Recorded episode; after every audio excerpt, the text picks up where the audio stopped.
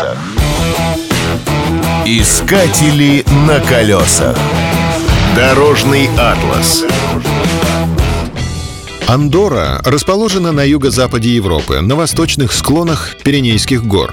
С какой бы стороны к ней ни подъехать, взгляд неизменно упирается в горные хребты. Испано-андорская граница встретила нас с пограничным ка пэ пэ. На машине с испанскими номерами пересечь ее можно без остановки. Зато на обратном пути испанские таможенники устроят вам тщательный досмотр. Андорра представляет собой огромную зону дьюти-фри, а нормы ввоза алкоголя и сигарет в е эс весьма ограничены. Особенностью Андорры является отсутствие указателей с названиями населенных пунктов. Из-за этого сложно определить свое местоположение. Дорожную ситуацию усугубляет горная местность. Даже городские улицы порой напоминают серпантин. Пешеходные переходы представляют собой возвышение с красно-белой зеброй. Перед таким хочешь не хочешь, но скорость сбросишь.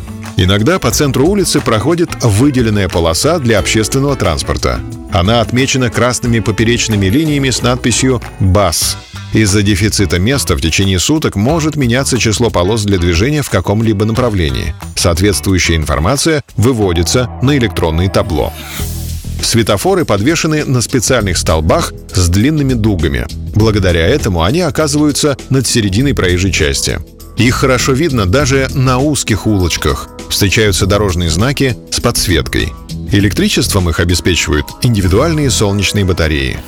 В Андорре не следует разгоняться. Учитывая, что размеры страны составляют двадцать на двадцать километров, велика вероятность незаметно проскочить страну. На колесах.